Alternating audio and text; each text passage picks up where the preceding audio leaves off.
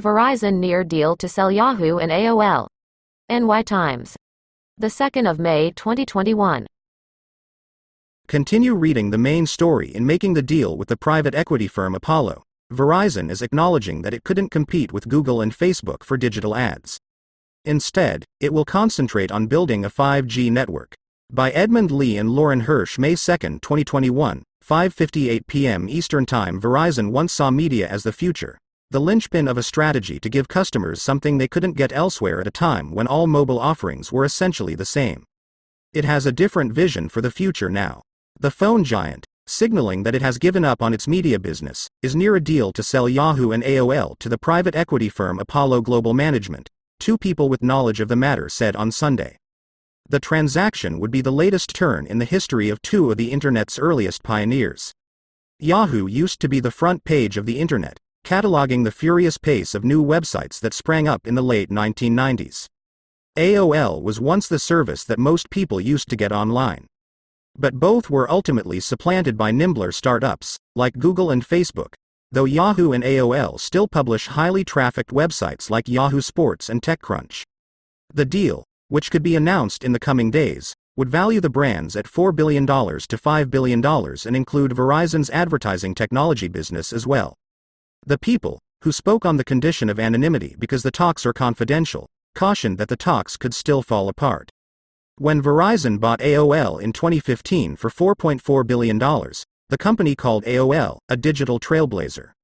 Lowell McAdam, Verizon's chief executive at the time, championed the deal as part of its strategy to provide a cross screen connection for consumers, creators, and advertisers to deliver that premium experience.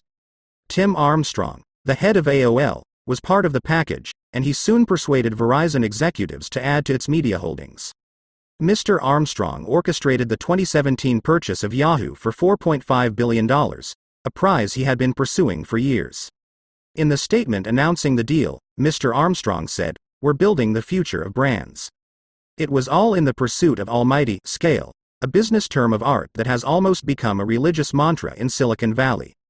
But the forces of Internet economics had already shifted years before, and user generated content, whether in the form of Facebook posts or YouTube videos, drove much of online activity. AOL and Yahoo, despite their big audiences, had become distant also rans. It is unclear what Apollo plans to do with the business, but it still generates plenty of revenue.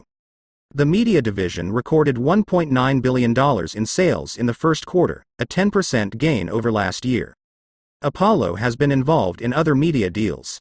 It helped finance the 2019 merger of the USA Today parent Gannett and the local newspaper chain New Media Investment Group, which created the largest U.S. newspaper publisher.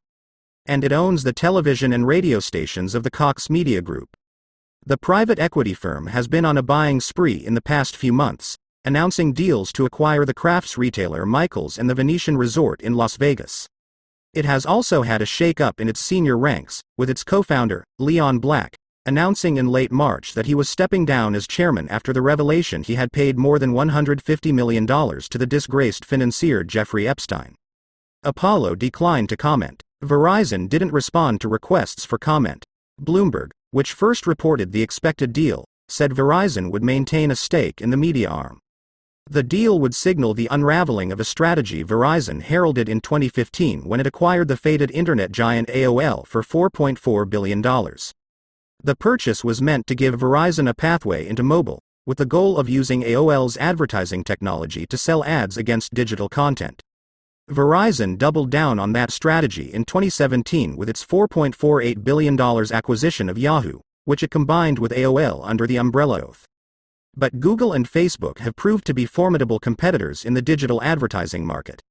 Verizon acknowledged their might in 2018 when it wrote down the value of Oath by $4.6 billion, attributing the move in part to increased competitive and market pressures that had resulted in lower than expected revenues and earnings. Under its chief executive, Hans Vestberg, the company has instead emphasized improving the technology around its mobile business. In March, it agreed to pay nearly $53 billion to license wireless airwaves that will help the company expand its next generation 5G infrastructure. It also plans to spend $10 billion over the next few years to wire more cell towers and upgrade its systems. The company's total debt now exceeds $180 billion. The media business was originally meant to differentiate Verizon from its rivals by giving it unique content offerings, but it didn't work out that way. The phone carrier instead reached an agreement in 2019 with Disney to offer its new streaming service Disney Plus free to its customers. AT&T, by contrast, spent $85 billion to buy Time Warner in 2018 to create its own streaming platform, HBO Max. In 2018, Verizon announced the departure of Mr. Armstrong. The group was restructured and in January 2019, it laid off about 800 workers, or about 7% of the staff.